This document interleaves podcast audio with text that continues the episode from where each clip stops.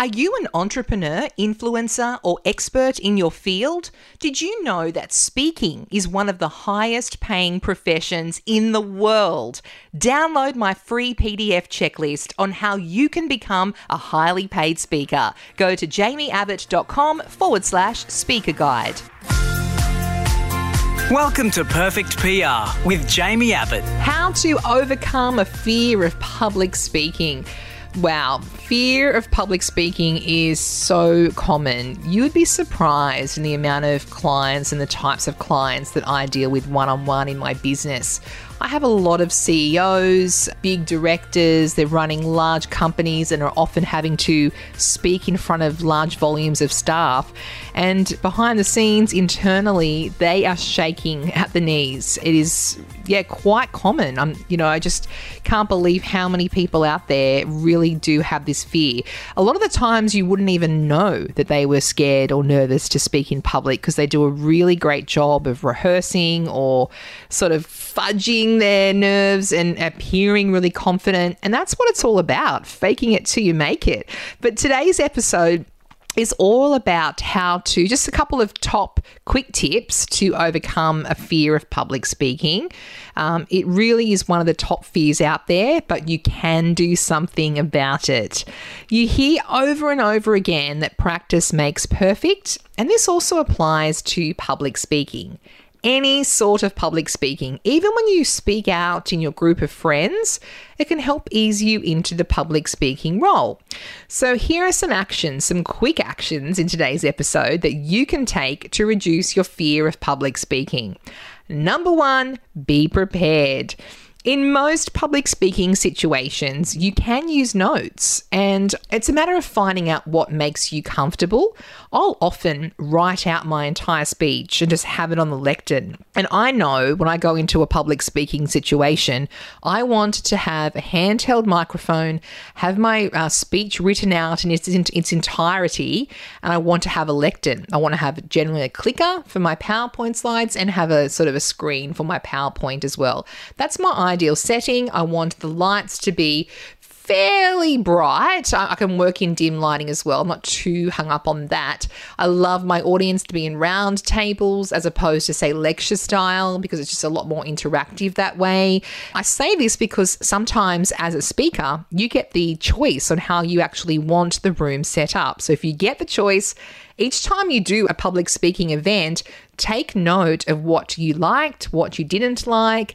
Some people like to have a lapel mic, which is kind of like a headset. So they've got their hands free. I feel very vulnerable using a, a, a sort of a lapel mic because I feel like, oh, I can't say something off to the side without it being picked up, or I've seen so many tech problems where the lapel mics have broken on stage and a little technical person has had to come along and, and, and, fix it and belt them and clip them all up and it's just really distracting. So for me i like a handheld mic or even a mic on the lectern but um, you know just be prepared know what you're going into and try and command the situation that's going to make you the most confident. But yeah most people like to have at least dot points written down. So in worst case scenario they're going to forget what they're going to say they can refer to their notes notes and go, oh, that's right, that's what I was talking about. Speak up, be confident. Discover your perfect public speaking self at jaimieabbott.com. I have said this before, but it's really important to say it again. Have a get out of jail free card prepared. So if you do freeze and you do forget your lines, you lose your train of thought, have a line ready to go. So I have something like, I've completely lost my train of thought. I was going to say something amazing. If I think of it, I'll come back to it, but let's move on. And it just comes out so naturally because the alternative is you freeze and you oh, I just forgot what I was going to say. So just have it ready to go. I've only had to use it once, but just have that ready to go. It's all about preparation. Now, make sure you organize your notes and break them down into whatever works for you, like an organized list where you might highlight two or three key talking points. If you can't use notes for whatever reason, if you're up on stage and there is no lectern or anything like that, just make it a point to practice your speech until you feel really comfortable saying it in front of others. You might still have some fear, but being well prepared can definitely combat this feeling. Second of all, don't expect perfection. It's important not to expect that your speech will be perfect. In fact, chances are that your audience doesn't expect perfection either. They understand that everyone makes mistakes, and they themselves may be afraid of public speaking. You might skip over a part of your talk or you might stutter a little, but these are totally natural human mistakes. So just don't expect to be perfect and don't beat yourself up if it's not perfect. Speak in small groups. If you're uncomfortable speaking in front of a large group, then start small. Practice on small groups and ask for feedback afterwards. You can have a confidential feedback form, or you can just ask participants what they thought of your speech. Have a backup plan. It's always advisable to have a backup plan in life situations, and public speaking is no exception. So, think about what you might want to say if you get stuck, if your mind goes blank, like I said, have that get out of jail free card ready to go, but just take a deep breath and start that backup plan. Chances are you'll find yourself back on track before you know it. And it's about making the audience feel comfortable as well. And finally, relax. It's important to get yourself in the right mindset before you have to speak. Consider starting a ritual that you find relaxing in order to keep your mind off your fears. You could meditate or do a crossword puzzle, whatever it is. Just choose an activity that helps you relax. If you're somebody who is looking to scale and you're looking for software that can help you generate more income in your business, look no further than Kajabi. It's an all in one platform with products, websites, landing pages, payments, analytics, marketing automation, email, communities, and more. It all just works. You can create courses, coaching programs, membership sites, podcasts, newsletters, and bundles. Enjoy multiple income streams Get a free 14 day trial at jaimieabbott.com forward slash Kajabi.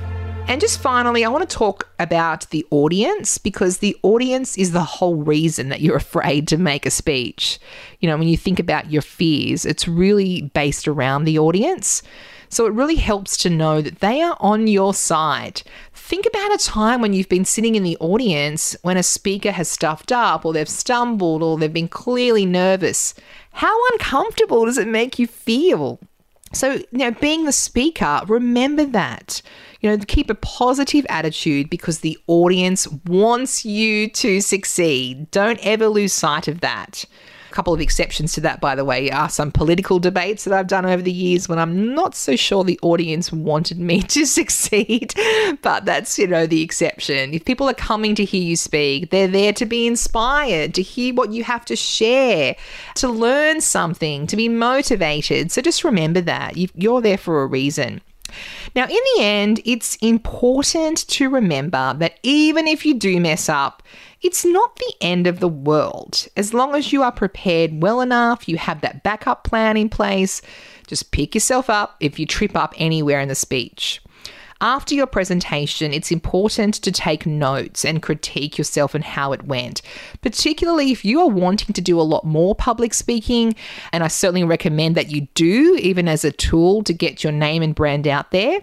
Each time you do a, a speech, just make a note of what your observations were that you did well, things that you thought, oh, my audience really responded well to that. Everyone clapped when I said that, or everyone nodded their head when I said that. Try and do it as soon after the presentation as you can because you'll forget otherwise and think, well, that worked. I'm going to use that next time. Uh, well, that kind of went down like a lead balloon. No one understood what I was talking about then. I might not use that again. So, really, just, you know, in your car if you can, or if you go to the bathroom and, you know, just take, go around the corner, sitting at your table, just type into your phone certain parts of your speech that you remember because you won't remember it as clearly as you will immediately after. So, um, as soon as you can, just write those notes down about what worked, even the top three things that worked and anything that didn't.